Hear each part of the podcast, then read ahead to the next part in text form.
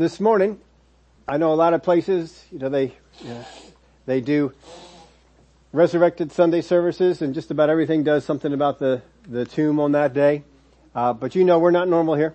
That's right.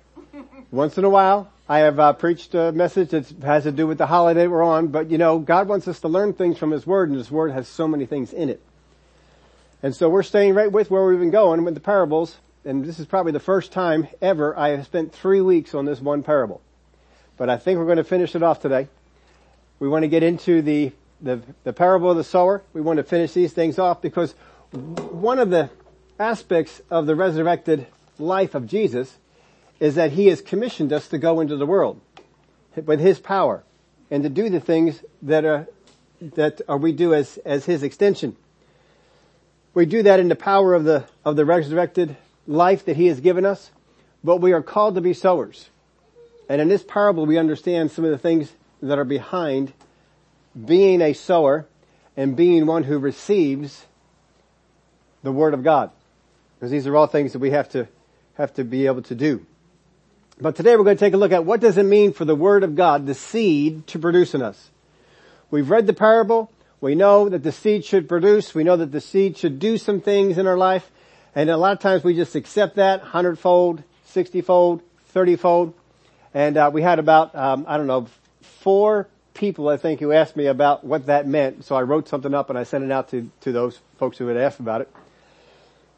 Uh, and really it's just a method for me to take something that's in the Word of God and put it into my everyday life so that I'm constantly reminded of it. You can do it with the different things that you have going on in your life. But we want to know how can the Word of God become more productive for me? Most time we hear 30, 60, 100, we're thinking money. But this parable has nothing to do with money. It has everything to do with the Word of God. The seed is what is producing. Now Jesus sowed to a lot of people in his day. Some of those people were what you would call hundredfold reapers. And some of them were much lower. And some didn't produce anything at all. We want to see how do we get into that hundredfold group? How can we get ourselves closer to that? What are the keys? We're going to take a look at three different accounts of the exact same teaching that Jesus did. More so than with any other soil, we're going to see three differences between Matthew, Mark, and Luke. Each one brings out a particular aspect of becoming productive. Each one has a particular, we're going to get into all three of those uh, perspectives, all three of those things. What are these three keys? Because each one is important. If you only take one of them, you're not going to be as productive as you could be. We need all three. And then at here at the end, as long as I have time and I don't, re- no, I don't forget. I want to answer this question. You may have never asked this question about the Word of God in your life. How is it that we have one message that Jesus preached, three people who record it, and three people who quote Jesus differently? How do we have that? Did you ever ask yourself that? How can we have three people record the same, the same teaching and then Jesus comes over with his, his disciples and he explains it to them and Matthew, Luke, and Mark will record this one verse differently. Now how is that? So hopefully we'll get to the end there. We'll, we'll have some time to, to do that. There, I think there is an answer for it. Now you remember we started off first with the understanding aspect of things. We need to have that understanding. The first thing that needs to happen with the word, when I get the word in, I gotta understand it. If I don't understand it, it's going to get stolen. If I get past the part of understanding, and I have the understanding, we looked at the stony soil. I put, I left them up over there in case I want to bring them on out. But we got the stony soil. In, in there, the stony soil, that had some extra things in there that prevented the programmed nature of the seed from doing what it needs to do to survive to prosper and to grow. Every seed is programmed, we told you before, the seed is programmed to do what first? Send the roots down. Secondly, send the stalk up. But it always goes after the roots first. But some people get so excited about the word, they don't want to spend time getting the roots down. They just want to show everybody what we got going on with the word of God. What God has done for me. Uh, we're doing it for a show. I want everybody to see how much of a praiser I am. I want everybody to see how much of a giver I am. I want everybody to see different aspects. We're just, we're just there for a show. It's all good to do those things, and many people never do that as a show. They do it because that's what's in them.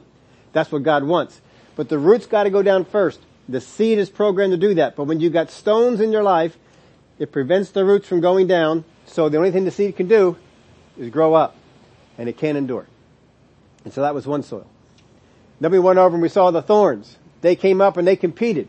So there was understanding, there was soil. In fact, there's very little difference between these two, the good soil and the thorny soil, except thorn seeds. That's it. And so we spent some time looking at that. Mark's gospel even talked about how this one soil was different than the, than the other ones. But here, let's, be, let's begin over in Matthew 13. Let's just read over the parable again first. Matthew 13, 3. Then he spoke many things to them in parables, saying, Behold, a sower went out to sow, and as he sowed, some seed fell by the wayside, and the birds came and devoured them. Some fell on stony places where they did not have much earth and they immediately sprang up because they had no depth of earth. But when the sun was up, they were scorched. And because they had no root, they withered away. And some fell among thorns and the thorns sprang up and choked them. But others fell on the ground, yielded a crop, some a hundredfold, some sixty, some thirty. He who has ears to hear, let him hear. And of course the disciples pulled Jesus aside and said, explain this parable to us. So we've looked at the verses, done it. I'm just going to look at the one here that has to do with the harvest, the good soil. Verse 23 of Matthew 13. But he who receives seed on the good ground is he who hears the word and understands it, who indeed bears fruit and produces some a hundredfold, some sixty, and some thirty. The New Living Translation puts it this way. The seed that fell on good soil represents those who truly hear and understand God's Word and produce a harvest of 30, 60, or even 100 times as much as had been planted. Now this word, it's not being stolen because they understand it. If you understand something, it can't be stolen from you. The devil can only steal what he can keep you from understanding or he can cloud it he can throw other things in there. I don't quite understand. I thought I understood this, but we let it go. We don't tend to, to stay on those things. It's uh, a real good case in point. How many people work with algebra every day? Anybody work with algebra? Not a soul. What a waste of time that was, right? we all said that we're going through algebra. This is a waste of time. How many people use geometry? Anybody use geometry on a regular basis? All right, we got one person. Some people in like uh, some of the the fields where you're building things, you get into the geometry. Most of us went through geometry. I went through geometry, and for some reason, my brain clicked with geometry. I don't know why. I didn't love it. I didn't have any kind of affection for it.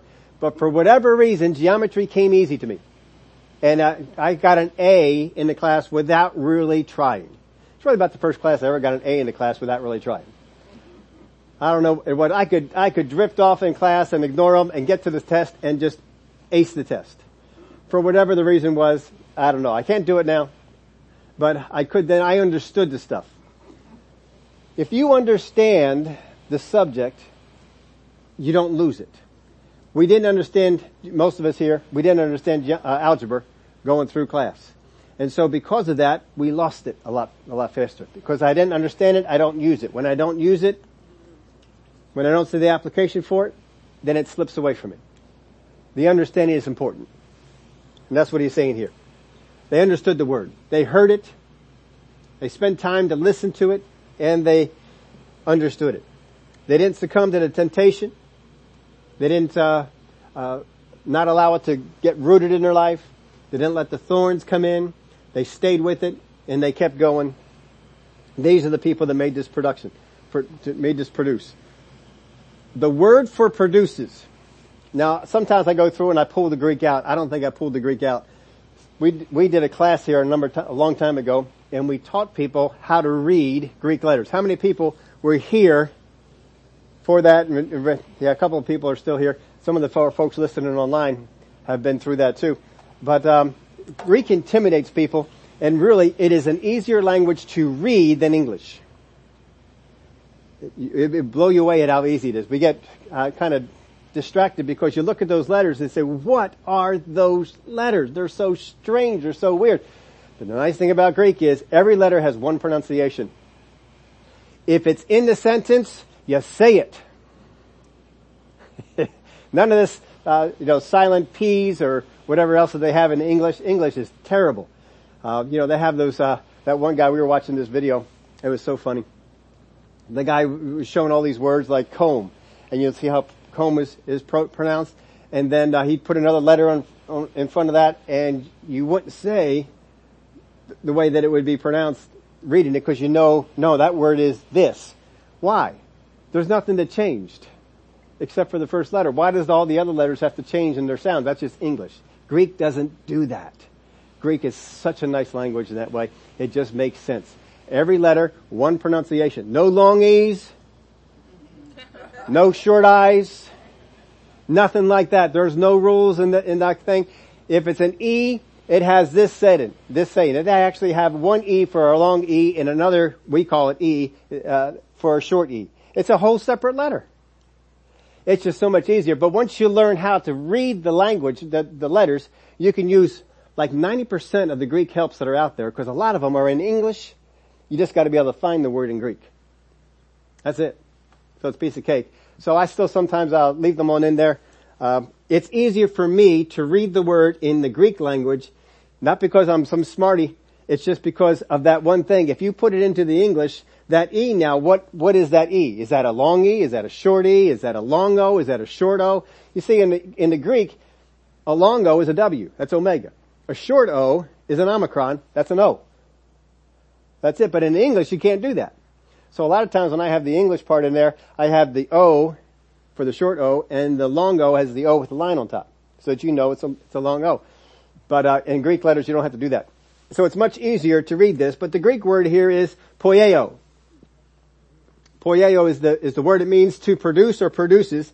The definition I put in there for you, to make or to do, sometimes used of the bringing forth of fruit. But it is to make or to do. This word here produce, when it says that you will produce, you will bring forth and produce, that word to produce basically is you're doing something with it. It is working in your life you are putting it, putting it to work. This word is not an uncommon word. 579 times you will see this word used in scripture. 579 times. Now we're going to take a look at each one. No, we're not. but, but Vine says this, to adopt a way of expressing by act, or I put in uh, uh, parentheses action, the thoughts and feelings to adopt a way of expressing by act the thoughts and feelings. If I have thoughts and feelings, if I have understanding, if I have something on the inside of me, I find a way to bring it to action. That's what this word is talking about. That's how Vines writes it. It stands for a number of such acts, chiefly to make, produce, create, or to cause. Now one of the Greek places that I have, it puts it this way, to make, do, create, produce, work, accomplish, perform, or act. What I want you to see is we read in the English produce and we always think in the direction of, well, if I put this into a CD, how much is it going to produce for me? I'm thinking of what I'm getting back on it. But actually the Greek word is more about putting it to work, getting it going. It's not so much on the yield, it is on the action of putting it to work for you. That's the idea here. But I do want to take a look at a couple of places where this is used. In Matthew 124. Now, 579 places this thing is being used. I didn't want to pick and choose. I took, what is it, the first, first seven? I think I took the first seven and I threw James in because I wanted you to see James. But I really just took the first seven times this is being used so that you can see how this is being used, not selectively taking some that emphasize a certain point. So the first time we see this used is in Matthew 124 and then Joseph being aroused from sleep did as the angel of the Lord commanded him and took to him his wife.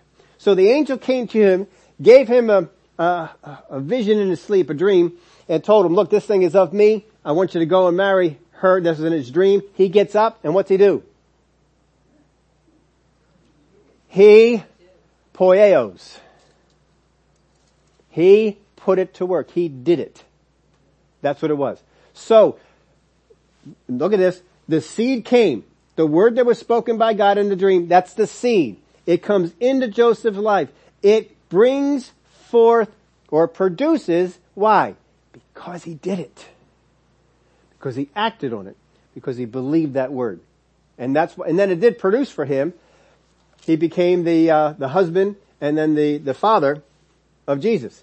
Matthew 3, 8 through 10.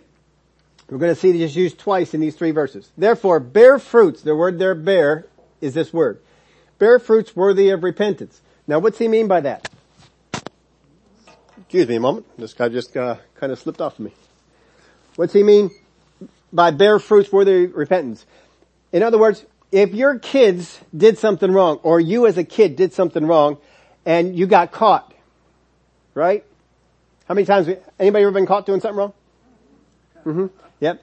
And so, we know we were caught, and so we say to the person who caught us, I'm sorry. Do we mean it? No, we're sorry we got caught. We're not sorry we did the thing. If we're given the opportunity, we would do it again. Right? Because I am saying I'm sorry. But there, there's no fruit in it. There's no production of it in me. He's saying bear fruits worthy of repentance. There ought to be some actions on your part. And true repentance involves a change. Understand this. Just speak you. You do not need to be sorry for your sin to be forgiven. You may, you may have done something and you may say, boy, but I liked it. I, I, I won't do that again. Father, I know this is not what I'm supposed to be doing, but I liked it. And we feel like I have to get rid of that part that says, I liked it. No. No, it's, it, oh, you just gotta stop doing it. That's all. It's just like if you stole the cookies that mom made and they're out there on the counter and you ate them, you do not have to hate cookies. You just gotta stop stealing them. That's all. The enemy wants to get you convicted to think you gotta, you gotta hate cookies. No, I'm not gonna hate cookies. I like cookies but I just gotta pick and choose the ones that I go and get. That's all. Therefore bear fruits worthy of repentance and do not think to say to yourselves, we have Abraham as our father, for I say to you that God is able to raise up children to Abraham from these stones. And even now the axe is laid at the root of the trees, therefore every tree which does not bear good fruit, what kind of fruit? Fruit that is worthy of repentance if you're not going to repent, if you're not going to show me actions, if you're not going to show me fruit that says, I have repented. Not that you feel sorry for it or feel bad about it, but that you repented. Matthew 4:19. Then he said to them, follow me and I will make you fishers of men. That is poieo. That is what that word is. What he is saying here is this. I will do things. I will speak things. I will mold you. I will mentor you and make you, poieo you, into fishers of men. That's what he is saying with that verse. Matthew 5:19. Whoever therefore breaks one of the least of these commandments and teaches men so shall be called least in the kingdom of heaven, but whoever does, there's our word. Whoever does and teaches them, he shall be called great in the kingdom of heaven. He even throws in there teaches them. Do them and teach them. Do those things. It's just, it's not talking about a yield on here. It's talking about going out there and doing the commandments that God has said. Down at verse 44, but I say to you, love your enemies, bless those who curse you, do good to those who hate you. That's our word there, do. Poieo. Jump on down to verse 46, for if you love those who love you, what reward have you? Do not even the tax collectors do the same. There's our word do. Verse 47, and if you greet your brethren only, what do you do more than the others? Do not even the tax collectors do so? We saw it twice there. What do you do? and do not even the tax collectors do so. Therefore you shall be perfect just as your Father in heaven is perfect. Now we get on to James. I threw James in here, you're going to see why here in just a minute. James chapter 1 verse 22. But be doers of the word. Be, that is poieo. Be doers of the word. So that same word that is used in the parable is the same word that is used here in James. Be doers of the word. If you want to become one who produces, then simply do what you have been sown into you, what the word of God, when it comes in you, understanding comes, do it. Put it to work. Get it going. Every day, get in there and get this thing going. Be doers of the word and not hearers only. Don't just hear the word, hear it and get out there and do it. Hear it some more, get out there and do it. That is what that word is talking about. Now in James, it is, it comes from the exact same word poieo, but it, it's actually, if you look it up, and anybody's going to go out there and look it up, it's actually the Greek word poietes, which comes from poieo, and it just signifies a doer. It's the only difference in it. Now, we're going to have a video this week, and I'll tell you about it here at the end. We're going to have a video this week, and I was going over it again here this morning just to uh, keep it fresh in my mind, so I have something to, to talk to you about at the end. But as I was listening to it, you're going to hear this word come out. I didn't realize it the first time I went through it that he did this on there, but you're going to hear this word come out, poieo. Now to be fruitful with the seed from the perspective of Matthew. This is how Matthew is looking at it. We're going to deal with Luke, we're going to deal with Mark. First thing right here, we're looking at Matthew. How Matthew says we come, we can be one who bears fruit 30, 60, a hundredfold. To be fruitful with the seed is to be one who, first off, is a doer of what they hear. You are a doer of what you hear. You give no room to contrary things we're not going to allow the, the rocks to come in. We're not going to have contrary things in our life. And third, we'll creatively overcome obstacles to doing. And that is what this word, I didn't talk about that part of it. This, this word actually talks about that if you cannot do a thing, you will creatively come up with a way to get it done. I'll give you a couple of examples for this. Ladies, how many times, I'll say ladies because more often than not it is ladies working in the kitchen. I know some guys get out there and they do the kitchen. I've done some kitchen things too and I could pull on my own experience, but I know more often than not the ladies are the ones taking over the kitchen and kicking the husbands out. Get out of here. Sometimes that's, you know, they, they come in and do it together. But have you ever been in there cooking something and realize you don't have one of the ingredients? Yep. So what happens? Do you just throw the whole thing out? No. What do you do? Substitute. And some people have locked in their head what you can substitute. Well, if I don't have butter, I can do, I can do this. If I don't have, uh, what is it, um, uh, basil, I can use tarragon. I think that's some, uh, I don't think it's quite a, a good thing because I can tell when tarragon has been used. I'm not, I don't hate tarragon, but I don't love it either. I can tell when tarragon has been used in the in the dish. I tend to like uh, you know some of the other ones a little bit better. That's a little bit strong for me. Rosemary. Anybody like rosemary? That's a little too strong. I don't I don't love rosemary and bay leaves. Bay leaves came from the pit of hell. I know it.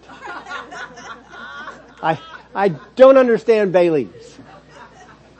Now I know I'm in the minority with that. There's other people who who like that. Uh, how many people are going to cook a ham and put cloves in it? Oh, yuck. Oh, that is so, oh, I, I won't touch a ham like that. Way back when we took the kids out to creation, I came up with a recipe for the, for the ham. And ever since I've done that, we got, when we got married, I, I shared it with my wife. And so every time we do a ham, that's the recipe we use. There's no more cloves on our ham. No cloves sticking out. You put those little black things sticking out on, all over there. Oh, I don't, just don't like them. You like them, that's fine. You can have all the clothes you want. I'm not going to the store competing with you. we do, we gotta make our ham with a nice horseradish, brown sugar, and lemon juice combination.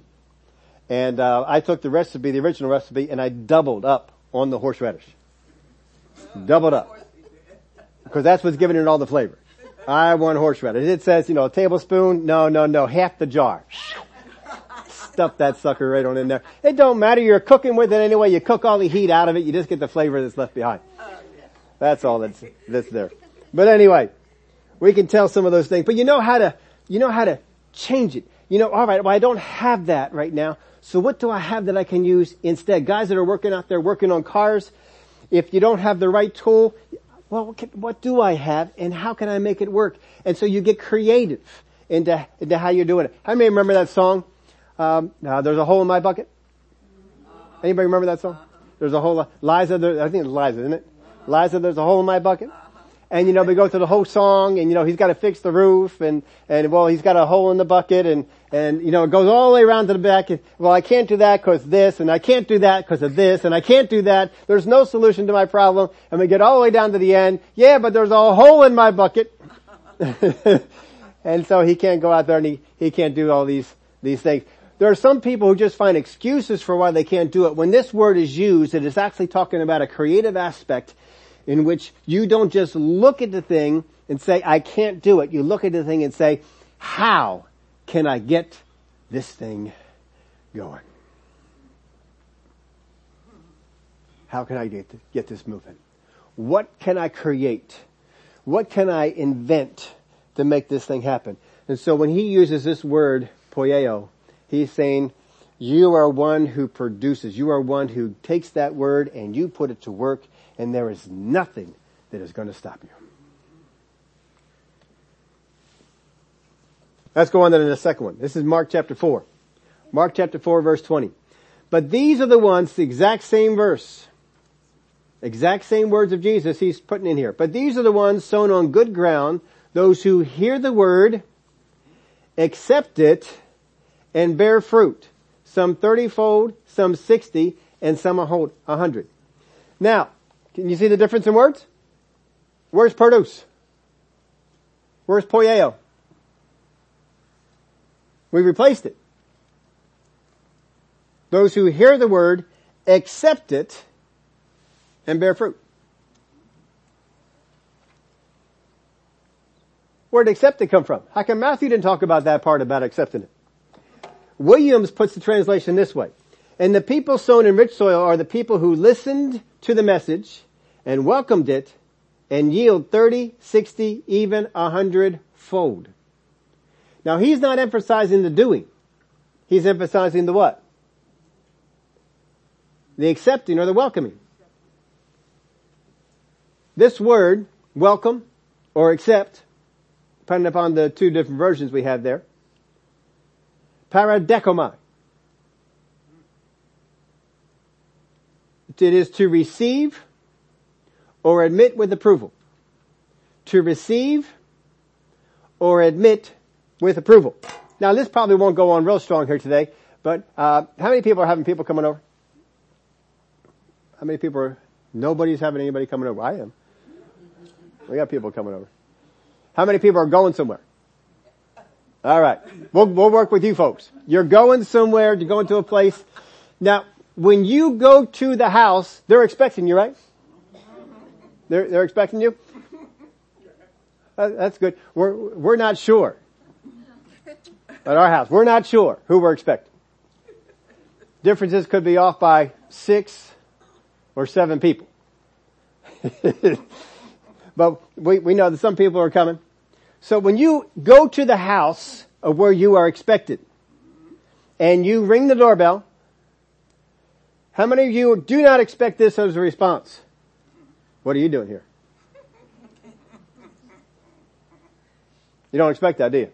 What do you expect when you ring the doorbell and they open the door? What are you expecting? Come in, come in. Hello! Good to see you. Come in. Right? That's what we're expecting. What you received when you got there is that someone approved of your visit. Now, think back to a time when you were expecting people at your house. Let's say that you have 12 people coming over. For most people's houses, that can, that can fill you up pretty good. 12 people coming over. And you know who the 12, you've got the 12 paces set around. You've made food for maybe, you know, a few, few extras. Maybe some of those people have a big appetite. But you got the food to handle the 12 people that you should coming over. And all of a sudden, Uncle Joe knocks on the door. Then you open the door, here's Uncle Joe. What are you thinking? What are you doing here? Right? You like Uncle Joe, but we're not ready here for his visit right now, are we? And plus he's got five kids in tow. And his what? That's going to change things. You have looked upon Uncle Joe and he has met with disapproval. And you do not wish to admit into the house. This is what this word is meaning when it says welcome. It means, let me read it for you. I don't know if I read it for you yet or not. It means this, to receive or admit with approval. To accept or by implication delight in. If you have a visit from Uncle Joe and you're not expecting Uncle Joe, are you delighting? No. Now down the road you invite Uncle Joe and his family to come on over, he, they knock on the door, what happens? Good to see you, come on in, right? Why? Because I was ready for it. I'm inviting. This is what this word means here. This is what Mark brings in that is different. It says welcome. Welcome into the house. I'm going to read you some of the uses for it here. In Acts chapter 16 verse 21, and they teach customs which are not lawful for us being Jews to receive, that's our word, to receive or observe. Paradekomai. Paradekomai. You are receiving it, but you are first making a judgment on it. Should I accept this? Should I accept it? When you go to the store and you pay with anything $50 and up, what do they do? They check out your bill. They have that pen, they make that pen on it, they get the, the little light, put the light on it. What are they doing? I'm making a judgment as to whether I should accept your method of payment. That's what they're doing here in Acts chapter 16, 21. They teach customs which are not lawful for us. So, I, they, I hear the custom that they're teaching. I compute it. Wait a minute. We're not supposed to do that. So, I've decided it's not welcome in my life. And that's what he, he is saying here. Acts 22, 18, and they, and saw him saying to me, make haste and get out of Jerusalem quickly, for they will not receive your testimony concerning me. This is the Lord speaking to, uh, to Paul. They will not receive your testimony concerning me. They're going to hear your testimony. They're going to judge it as not something they want to receive and they will reject you. So get out. 1 Timothy 5.19, do not receive an accusation against an elder except for two or three witnesses. You're going to hear it, but don't receive it. That's what he's saying. You will hear it, but don't receive it. Nothing wrong with hearing it, but don't receive it unless it is backed up by two or three witnesses. We'd be better off if we did this in all areas of life. Now I've, I've just adopted myself the way that I live. I will hear people will say some things about somebody, but I don't accept it. It's just kind of, alright, yeah, I heard that. That's your opinion about brother, sister, so and so. And it's, it's just gone. I, it is gone from me. I won't even remember it tomorrow. Because you see, it wasn't verified. And so I don't keep it in my memory. It's gone. I can remember things from 40 years ago. But you could tell me something about somebody else yesterday and I probably would have forgotten it. If it's not backed up by two or three witnesses, I don't need to deal with it. By scripture, I don't need to deal with it. I don't need it in my head. I just go on. Don't receive an accusation. Hebrews 12:6 For whom the Lord loves he chastens and scourges every son son whom he receives. That means there's some people who want to be his sons. He says no. Why? Because they're not a doer of his word. We know that from other scriptures, not from here. See, there's a judging on this. There's a should I admit this into my life? Now we need to welcome and accept the word we have heard. So I put it this way. How do you accept, uh, how do you accept a visitor? How do you welcome a visitor? And I gave it to you in a way that you can remember this. The only blanks you got in the entire outline. Right here. How many people know AARP? Yeah, they keep sending me stuff and I throw them right in the trash can. It's not because I reject how old I am. I just reject them. I, I don't like AARP. I don't like a lot of things that they're doing. So their stuff goes right into the trash. If you are a member of AARP, that's fine. That's, that's what, that's what you wanted. I don't. I've made a deliberate decision to stay away from them. So whatever comes from them, it goes into the trash. I don't care how much money you're saving me. I don't want you. But we'll use them. We all know the, those letters, AARP. This will help you to remember. When you welcome a visitor in, you will attest to this. This is the, these are four things that you will do that will either welcome them or make them feel unwelcome. There are also four things that if these are not done for you, make you feel unwelcome or could make you feel welcome. ready for them? First one is attention. If you go over to somebody's house today, hi, how you doing? We were expecting you. They sit you in a room and they never come in the room to see you. You got no attention. Does anybody know I'm here? Why did I come? I'm sitting here all by myself. This is no good. You want people to pay attention to you. Likewise, if Uncle Joe came over and you were not ready for him, how many of you try the tactic of, let's just ignore him? let's just not give him any attention and see, maybe he'll go away on his own. attention, that's the first one. The second one, attitude. Alright, I may give you attention, but I'm giving you attitude too. I can give you attitude. You're, you're giving me attitude right now, just like, I can tell, it's good attitude. I'll tell you what, it's a good attitude. I like this. I like the attitude right here. This is good. This is fun. But you see, you can convey attitude, and it can be good, and it can be bad. You can be conveying an attitude that, I do not want you here. And you can also convey an attitude, I am so glad you came today. It's been so long since I've seen you. Oh, I just so enjoy your fellowship. Attitude. I may be getting attention, but I may also be getting an attitude. And it's not a good attitude. That'll, that'll tell me. Attitude can make you feel welcome or unwelcome. Just like attention. Here's the third one. Room. Uncle Joe comes over. We got 12 people sitting at the table. They've got five, six, seven people. Five kids, two adults, seven people. And they come in and they begin to sit down on the particular seats. No, no. No, no. That's so and so seat. No, no. That's so and so seat. No, no.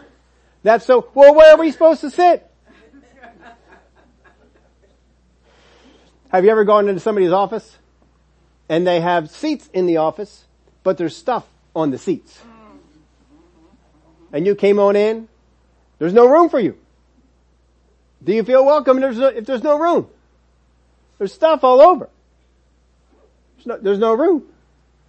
Now, if you're going to have people over, everybody should have someone like Lissy in the house. Because Lissy is passionate, but she loves organization. Absolutely loves organization. And she's a good organizer. Every time she comes over, Lumi makes a mess of the dollhouse. Lissy comes in and cleans it up. That's just how it is. So Lissy will come in and she was, she, we just let her determine. You tell us where everybody's sitting. We don't need to tell her where everybody's sitting. She can figure it out on her own. And so she makes up little name cards. And she puts everybody's name on them. And then she puts them on the plates. So when you come in, you know exactly where to sit. And if there are not name tags, it's real easy. Lissy, where am I sitting? I learned a long time, I don't need to make that decision anymore. It's already been made for me. I just go with the flow. And it's usually going to work out pretty good. So if you have, have that and you don't have room, you didn't make room, well, he's going to feel a little bit unwelcome, right? You want people to make room for you. If you came on over to a place and they were going to have dinner and, oh, I forgot to set you a place. They didn't have room. I remember Keith Moore, he talked about it one time when uh, he was supposed to go over to a place to, to, to preach. And this is when he was finding a commercial. And so he came in on a commercial flight and he was waiting to get picked up and nobody came. Nobody, nobody came. Oh, I forgot that was today. We'll be right over and get you. well, he knew right off the bat, if you didn't make room in your schedule to come pick me up, you probably didn't make room in the schedule for the, for the meetings, and he knew not to expect too much out of that. You gotta make room for the, for it. If you're gonna make the word feel welcome, you're gonna give the word attention, you're gonna give the word the right attitude, and you're gonna give the word room. You're not gonna have any stones, you're gonna get those stones out because I want to give the word room. Here's the fourth one. Provision. Provision. What would happen if you go over to somebody's house today and you, you all sit down at the table and there's no food? Nobody cooked. There's no provision made. How many of you are feeling welcome? How many that can that can infringe upon feeling welcome? There's no provision. You see, if you are welcome in the place, there is attention. There's right attitude. There is room and there is provision. You might be able to add more things to it, but those are the four things I came up with. Those four things will make you feel welcome in a house today as you go and visit, do different things. But for the word, you got to give the word good attention. Don't just set it down. Well, I heard that and I'm just going to ignore it now. You got to give a good attitude. I, I'm, I can make this work in my life. I know I can make this work in my life. I know this is going to help me. You're going to give it room. You're going to give it provision. I'm going to, to do things to sustain it. I'm going to meditate on that word. I'm going to be imagining that word working in my life. I'm going to be mulling over that word so that I can get the understanding that I have of it to increase. This all comes from what Mark's perspective was, welcome, accept. That's what these, this word is talking about. So is the seed welcome in your life? Have you made the seed, the word, welcome in your life? Now something is welcome in your life. See, the reason that Uncle Joe's not welcome in your house is because you have welcomed other people. And you're expecting other people. That's the only reason that Uncle Joe's not, not, not is welcome. The reason that the word's not welcome in your life is because you've accepted something else. You've welcomed something else. If what you have welcomed in your life is not the seed, it's going to be something else in your life that you welcomed. Now to be fruitful, learn about this one. To be fruitful with the seed is to be one who first off, we're just going over our AARP. First off, gives the proper attention. Secondly, gives the right attitude. A good healthy attitude towards it. Makes the room needed. Even to the point of moving some things out of the way. And you get and prepare provisions. I am making provisions in my life for that word to work, for that word to be applied. We got one more to do.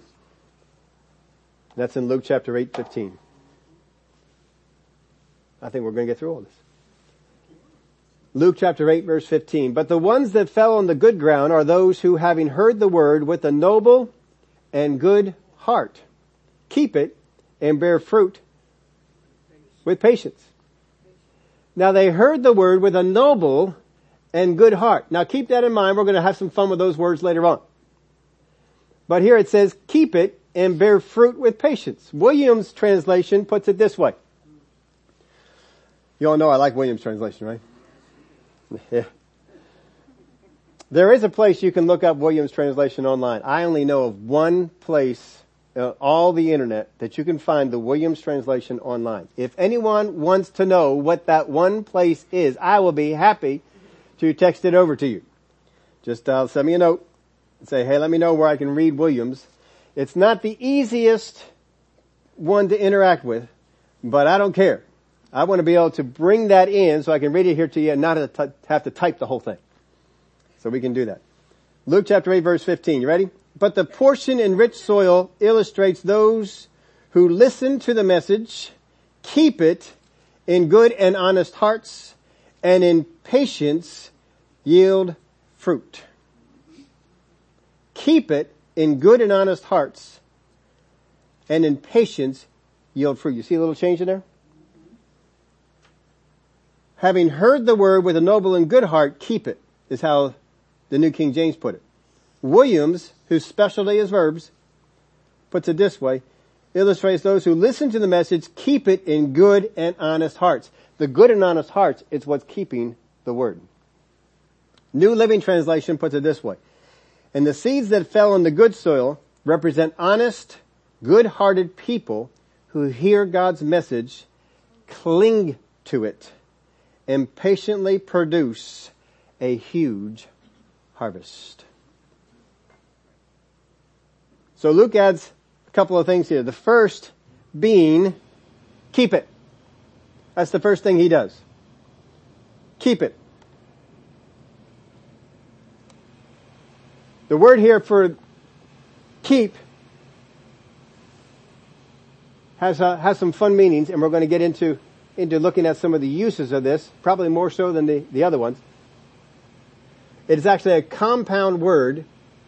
The first part means to hold and the other means to, uh, means down. Kata is the first part of this word. It means down and echo means to hold. When you put them together, kateko, it means to hold down, to hold fast, to hold firmly.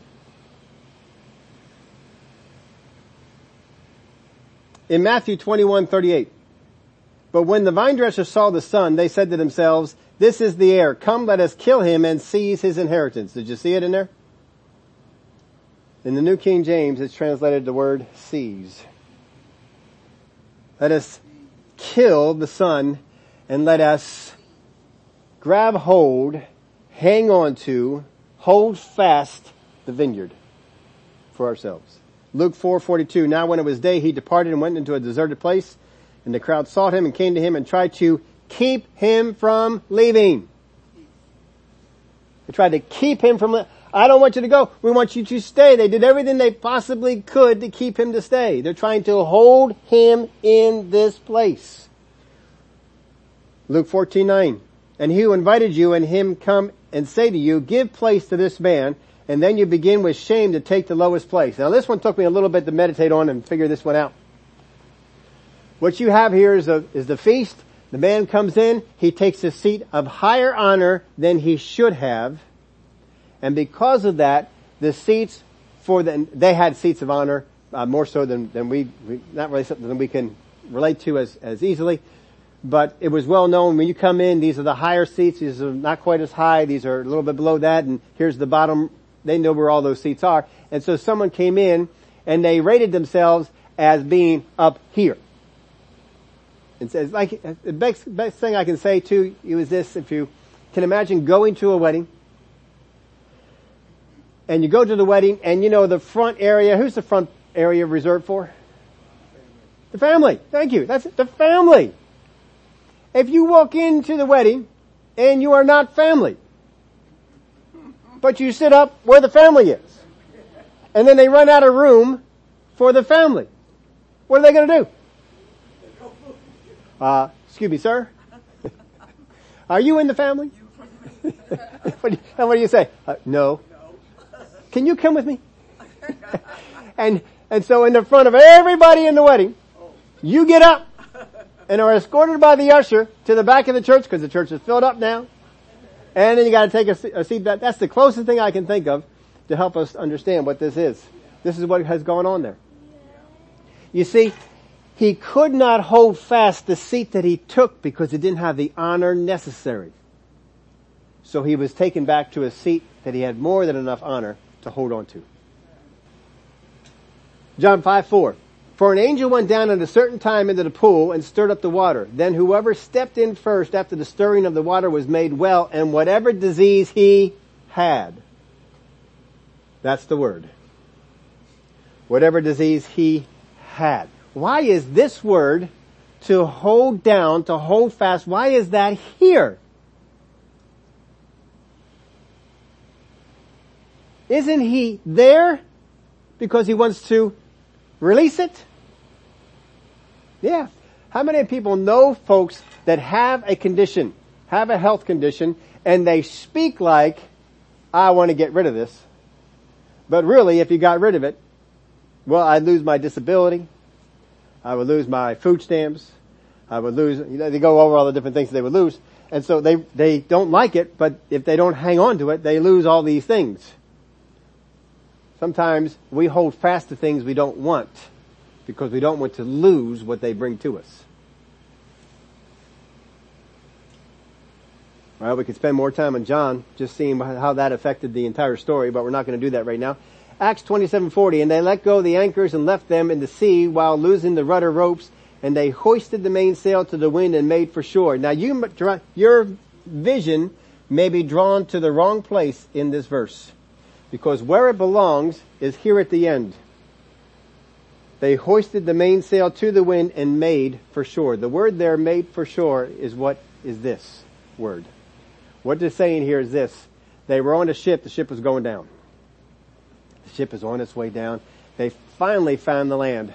And so they let go of the anchors that were holding them into this place. They were still in a dangerous place. But they were holding them from, from just being torn up. So they had the anchors down. When they saw the land, alright, that's where we have to get to. And so they cut off the anchors that are now holding them back from getting to where they want to get to. That's where we want to get to. And so they hoisted the sails in the storm. They had them pulled down because they were afraid to tear the, the, the, boat apart. They hoisted them up. Let's see what we can get out of the sails to get us closer to the island. And we know from the story they got as close as they could, and they knew the the the, the boat was going to uh, get smashed on some rocks. And they told them all, as soon as that happens, if you could swim, swim for shore. If you can't, grab hold of some of the wood pieces that are going to be broken up and float into the shore. But what are you doing? You want to get off the ocean. Everything in you wants to get to that land. And it says they made for it. They saw the land and they held it fast. That is where we are going. I don't care about anything else. That is where I'm going. And so he uses this word.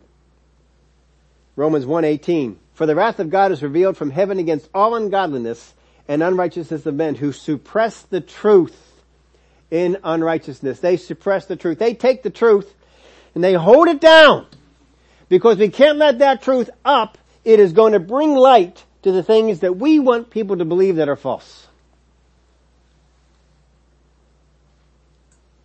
Romans 7, 6, but now we have been delivered from the law having died to what we were held by we were held by. I don't want to be held by that. That thing is holding me fast. I got to get free of that thing. I got to get out of this, this one. I'm going to jump on down to 1 Thessalonians. Read this one.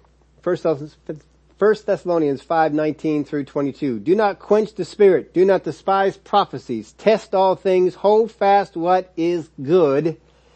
Abstain from every form of evil. So here he's telling you this. Test it. Test it. Take what is coming to you, approve it, and then once you approve it, hold it fast. Don't let it go. Keep hold of that. It's going to help you out. Do not let that thing go. Hold it fast. He says here, the um, verse 21, test all things, hold fast what is good. The word here for good is the Greek word kalos. It is not agathos. It is kalos. And we're going to take a look at a few places where these different words are being, being used. Now, agathos, is, which is not this word, agathos is good as in its benefit. You have judged the thing to be good in its benefit. It may not be intrinsically good itself, it may be good but it is good in the way that it benefits, the way that it helps. Kalos is different in that it is good by its nature. Now sometimes, you know, you look on the, on the TV, I think this is probably about the best example I can think of. You watch the TV and uh, you cannot help but see prescription drugs ad, right? This one's going to cure this and cure this, but watch out because it might kill you, it might cause depression. right? Some of the side effects are death. You're, I've always been amazed at that. They actually say that. Some of the side effects are death, suicidal tendencies. I mean, one of them, my wife and I were laughing at, it's a depression drug. It might cause you to want to commit suicide. Well, let's give that to a depressed person. That's a good idea. So what they want you to do is they want you to see this thing has some good in its benefit. But it may not be intrinsically good. It may not itself be good, but we want you to believe that it has some good in its benefit. That's about the closest I can get for to help you understand these two words. Because when we talk about something good, we just say, it's good. That's it. But in Greek they have something different. Kalos means it itself is, the very nature of the thing is good.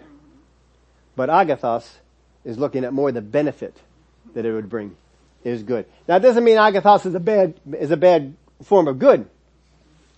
It just, it's a different form of good. So when he's saying here, test all things, hold fast what is good, he's not saying hold good what is agathos, what is good and benefit. He's saying, I want you to hold fast what is intrinsically good, what has been tested to be good, what has been found to be good. Take those things and hold them fast. And don't let them go. Now in Luke 8:15, let's go back there. Luke 8:15, but the ones that fell on the good ground are those who having heard the word with a noble and good heart keep it and bear fruit with patience. Now we're going to see good is actually, the word good here is actually used three different times. The first one, but the ones that fell on good ground is the word kalos. The ones who fell on ground that is good as to its nature is good. It's been judged good. But the ones that fell on good ground are those who having heard the word with a noble and good heart. And this is what's really special about this verse. It has both kalos and agathos in it. When he says, having heard the word with a noble and good heart, what he is saying is, having heard the word with a kalos and an agathos heart. You heard the word with a heart that is intrinsically good and a heart that is good in its benefit. He uses both of those words to describe the heart that brings this in and keeps it. And that is what makes it so productive. Now, here's the second thing that Luke adds. We see that he adds this part of kept and of course the, the noble and good heart. Here's the second thing that he adds. He adds patience. We didn't see that in Matthew. We didn't see that in Mark. But in Luke, he adds patience. Let's read that again. But the ones that fell on good ground are those who having heard the word with a noble and good heart keep it and bear fruit with patience. When you hang on to this thing, when you keep it, when you grab hold and hold on tight, you are patient with it because your intention is, I am not letting this go. I am not letting this go. You ready for an example on this one? How many of you ever had a son, a daughter, or a brother, or a sister who was, by their very nature, bad? I mean, that brother, that sister was always causing trouble. That son, that daughter, no matter what you did, they were always causing trouble. Now, you bring that, that son, that daughter home from the hospital, and they were trouble right off the bat, right? Trouble right off the bat. My mom will tell you, if they knew how much trouble I was in the hospital, they may not have brought me home. I was trouble. I didn't sleep at night, I didn't sleep in the day, and I didn't take naps. And I started walking early, and I started climbing early, and I could constantly find my way to trouble. I was good at it better than any of my brothers and sisters. I was, I was one of the best. And so she had to deal with that all day long. So I can sympathize with the Bacons and Lumi. I, cause I, I, I know what you're doing. and I, I can actually enjoy that a little bit more than probably most people. But you know, it can wear you out. It can just wear you down. But you may have a son, you may have a daughter, you may, maybe you're picturing somebody right now, a brother or sister who is in this way. But you, especially sons and daughters, you don't lose patience with them right away. You're there, you hang on to them for years. You, you keep trying. You keep sowing in. 15 years they've been treating you bad. 20 years they've been treating you bad. 25 years they've been treating you bad, right? And you just, you just hang on to it. Why? Why? Why don't you just let that thing go? Because you got that patience. You got that, You're still hang, no, I just know it might turn, I know they're going to turn around. I know they're going to turn around. That's the kind of thing that's going on here. It's that utter belief that what you heard, what you understood, and what you believe in the word will come about and I will patiently wait it out. I will not let it go. I will hang on. And so Luke adds this word patience because if you truly understand the word, you truly believe it, you truly bring it into yourself and keep it, you will not let it go. You will have patience. But there are some people who let it go too early and they will not bring forth the fruit. Down the road, if you got some people in your life that are just bad apples, they've been bad apples, got some things we're going to get to, I'm not sure when, soon, that will help you take care of those bad apples in your life. I know one person who believed and believed and believed and believed and they finally got some principles from the Word of God and changed in, I think, less than three weeks. Alright, let's go on here. We gotta finish. To be fruitful with the seed, from Luke's perspective here, is to be one who first off is holding fast to what was spoken. They don't let it go. They hold fast to what was spoken. You behave like one who is desperate to see the thing come about, just like you saw that island out there and you're in the middle of the ocean. And third, you are patient in your holding and won't let go just because something doesn't happen soon enough. That is the perspective of Luke. Now, our conclusion in this parable. We are not led to the conclusion that the soil itself is better or worse. It's not the soil, it's the presence of the other things. There's never anything in there well, this was just better soil. No, it is always the presence of other things. It was the presence of the stones. It was the presence of the uh, being by the roadside. It was the presence of the thorn seeds. It's always the presence of something. The enemy is going to try and get you to judge your soil. This parable does not judge your soil. What it judges is the other things in your life that are taking the place of the soil or messing with what is growing in the soil. So you don't have to co- concentrate on being a better soil, what you need to do is concentrate on getting rid of the things, the traits that were holding the, the seed back. So foot traffic, birds, rocks, bad seeds, lack of actual soil. These are the things that held it back. Not the quality or condition of the soil itself. So let me run, let me review these for you. To be fruitful with the seed is to be one who first of all produces poieo to make her to do some, sometimes use the bringing forth fruit, poieo to make her to do. You are a doer of what you hear. You give no room to contrary things and you will, excuse me, you will creatively, excuse me, you will creatively overcome obstacles in the doing. That is poieo. That is Matthew's perspective. You will creatively overcome obstacles in the doing. Here's the second one. Mark's perspective.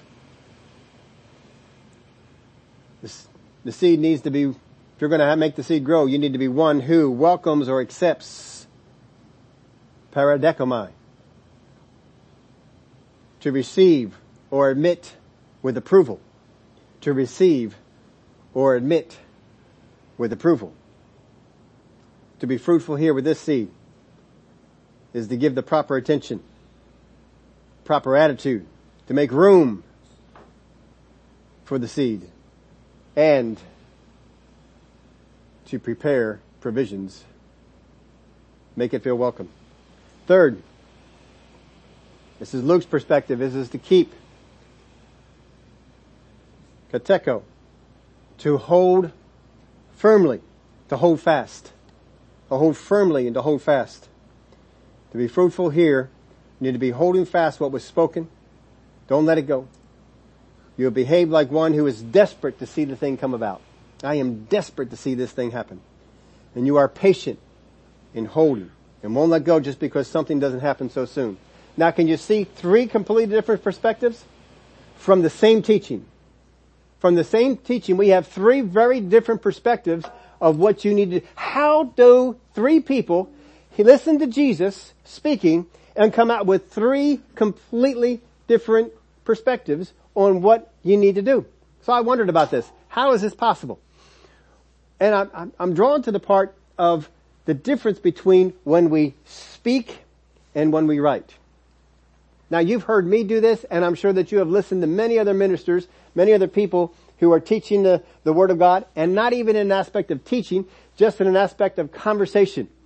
And when you are talking about a particular thing, you may say, you know, that thing that we, we, we were at the restaurant and we are eating and oh, I'll tell you what, the food, oh, the food, it was, it was just delectable. It was just so, it had such an aroma to it. And the service which they brought it to us, oh, it's just wonderful. You may, you may talk about something and you may rehearse that three different ways. Sometimes I tell you a, a principle, but I may tell it to you this way and then tell it to you and just, just immediately repeat it. Or sometimes I just use different words right after each other. It was this, this, and this. But you see, Matthew keyed in on one. Mark keyed in on another. And Luke keyed in on another. They're not remembering the event differently. They each latched hold of something. Now I'll guarantee you, you all leave here, if any of you have any discussion, if I've stirred any of your thoughts up on these things, if you have a discussion, some of you are going to latch on to this part. Some of you are going to latch on to this part, and some of you are going to latch on to this part. Sometimes we you may have even talked were you listening to that sermon? Did, did you, he said, what? I was sitting, I didn't remember that being said. He said, what? I gotta go back and listen to that again. right? We've done that sometimes. When you're talking, you can expand on things a bit more, but when you're writing, you don't do that with the same expansion. When you're writing, you're more concise. That's why it is so much easier to preach a sermon than write a book. Well, amen, it is.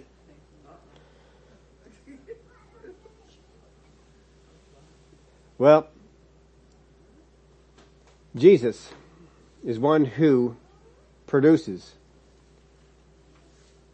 he was one who, he heard the word and he found creative ways to get it done. He heard the word from his father. He knew what his father wanted to do and he found creative ways to get it done. He heard the words that were spoken and he judged them as right that the father had spoken these things.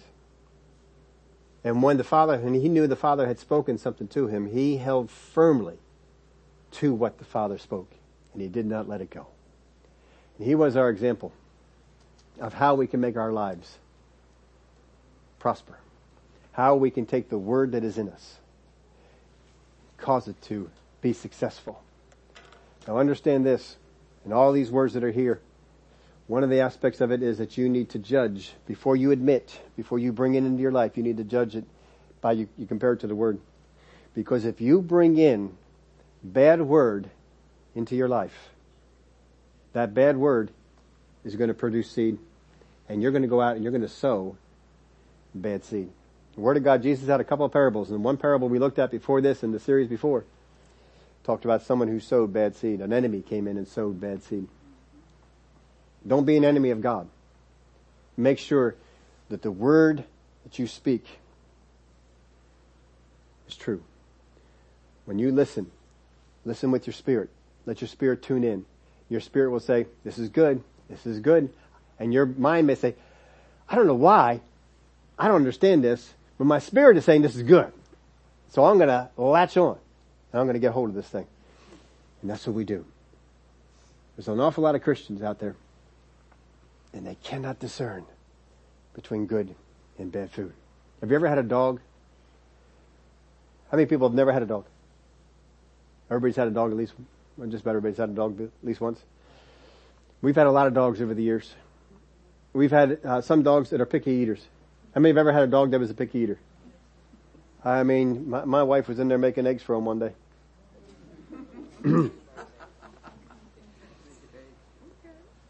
we were growing up, we had this dog, her name was Trixie. She was a half dachshund and half basset hound. Dog would eat anything. Anything. It didn't care. My dad thought this was the most novel thing, and so he would find things on the table to give to the dog. And my dad liked, liked hot peppers. And so he gave the dog the hot peppers and ate it right down. I mean, it suffered later. but it ate it right down. Would go into the garden and pick green tomatoes off the vine and eat them. This dog just would eat anything at all. Had no dis- discretion on anything at all. And then other ones, they're picky as can be. Some Christians, they just swallow anything. They come out of a meeting and you may come out and your spirit may say that was false, that was false, that was not right. And uh, you, you listen to somebody else and they come out of the meeting and they say, oh, that was so good. Oh, I can't believe, oh, that was so, that ministered to me so much. And you're thinking, what? Are you, here? Are you now I'm, I'm a lot more bolder now than I used to be. I see some people up on Facebook making, amen, amen, oh glory to God. I'm thinking that is nonsense. I just get a little tired of it right now. Stop making all this stuff about, that is nonsense. It doesn't even make any sense. I'll throw out some scriptures. Here's this scripture, this scripture, this scripture, this scripture, and this scripture. I've had some people throw me back a scripture, and it, I wrote them out, that doesn't say anything about this. we should have some, some discernment in our tastes. Don't just swallow anything. Listen. Hear the word. Is this really from the word of God? Because if you, if I take it in, I'm going to be giving you bad seed.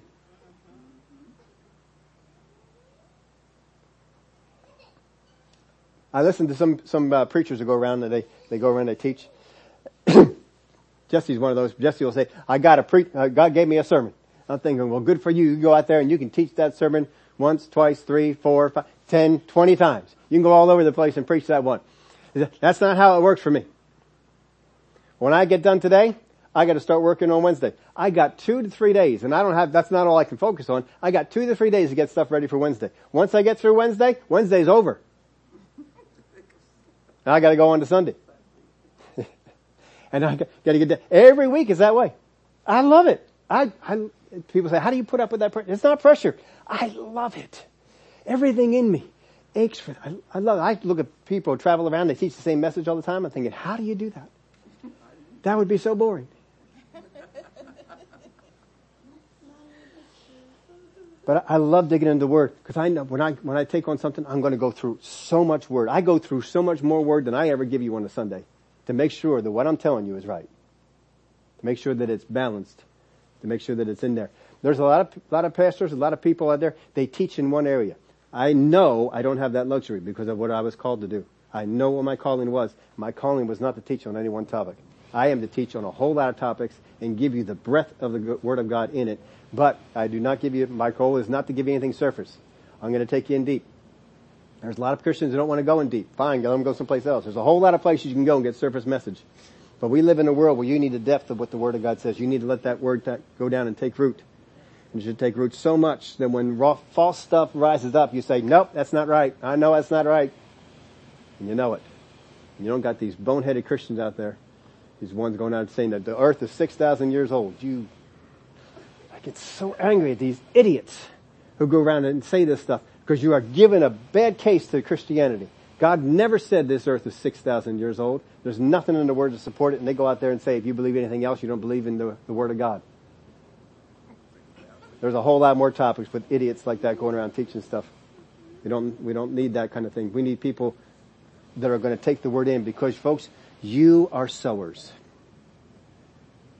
You hear the word, you hear it from me, you hear it from other people. You are sowers. You hear the word, you go out there and you sow it into other people. Every opportunity, look to sow it.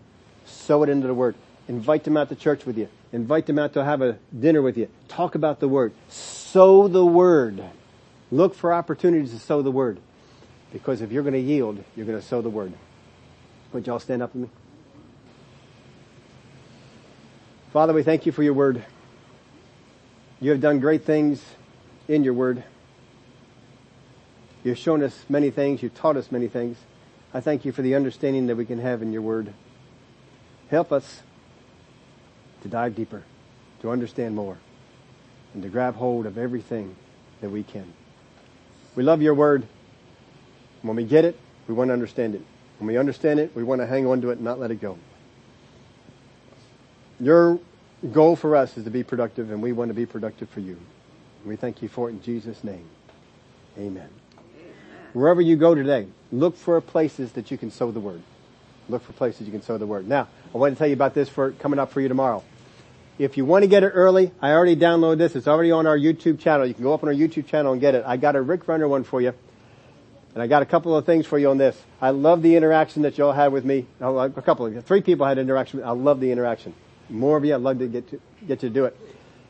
Rick is going to say something on this, on this video that is completely wrong.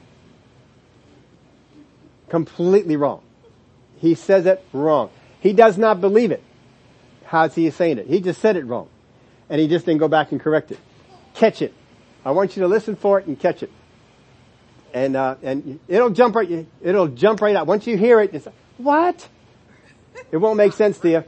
You'll, you'll go back and say, did he say that wrong? Yeah, he just, he just said that wrong. But, um, he's going to teach you some things about the seven candlesticks.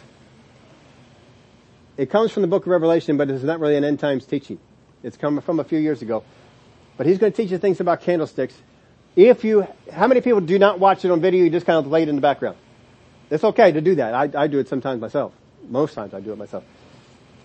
When you get to around the 20, 22 minute point, whatever you're doing, stop what you are doing and go to the video. You've got to see this part on video. It's only about eight, ten minutes long. Got to see it on video. You will be sorry if you don't watch this part on video. You really will. If you want to send a comment when you saw that on there, it's, it's phenomenal. It is some, some great stuff. But you're to watch that part. After that, you can go back to just listening to the, to the audio. But, um, he's going to teach you some things about candlesticks. He's going to try and apply a lot of this to pastors and stuff like that. But you are still one who speaks the word. And make sure you hear these things in light of how you're going to be speaking the word.